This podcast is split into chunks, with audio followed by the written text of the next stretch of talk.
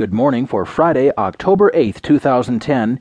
This is the New York Times Audio Digest, presented by Audible. Here's what's on the front page this morning. Vargas Llosa takes Literature Nobel. Some in the GOP find a soft spot for Bill Clinton and Afghans linked to the Taliban guard U.S. bases. In today's national news, foreclosures halted and housing market too. Fishing paradise has a deadly angle, and changes have money talking louder than ever in midterms. In this morning's business headlines, IMF chief urges China to let its currency rise. Obama to veto notary bill to speed foreclosures, and GM's wage-cutting deal clears the way for small car. There will be more business stories along with more national and international news, a roundup from the sports page, and New York Times columnist Paul Krugman. Now from the editors of the New York Times, here are the stories on today's front page. The top story is titled Vargas Llosa Takes Literature Nobel, reported by Julie Bosman and Simone Romero.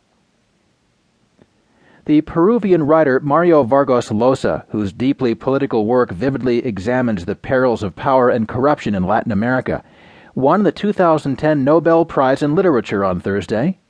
Announcing the award in Stockholm, the Swedish Academy praised Vargas Llosa for his cartography of the structures of power and his trenchant images of the individual's resistance, revolt, and defeat.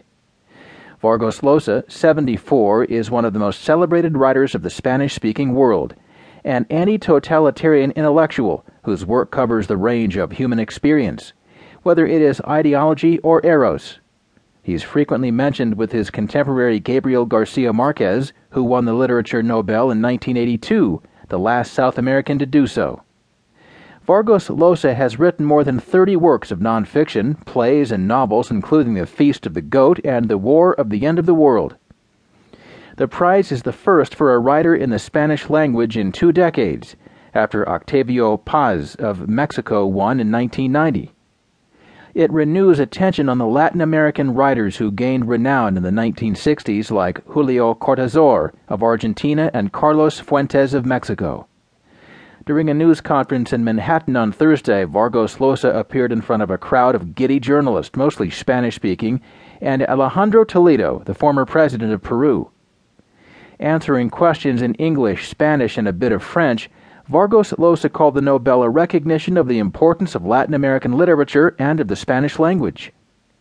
When Vargas Llosa was young and went to Europe for the first time, he said, "Latin America seemed to be a land where there were only dictators, revolutionaries, catastrophes. Now we know that Latin America can produce also artists, musicians, painters, thinkers, and novelists." The announcement of the prize was greeted largely with enthusiasm in Latin America, where Vargas Llosa is widely admired for his literary greatness, but is a divisive figure because of his conservative politics. He has frequently criticized leftist governments in the region.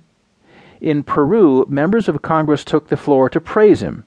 People celebrated in Arequipa, the provincial city where he was born, with Peruvian television showing a band playing the national anthem in the streets. Felipe Calderón, Mexico's president, wrote in a Twitter message that the prize was cause for Latin American pride. But illustrating the mixed sentiment that Vargas Llosa's views elicited among some in the region, the Mexican writer Paco Ignacio Taibo II said that while the prize was absolutely deserved, Vargas Llosa himself was deplorable as a citizen and as a person.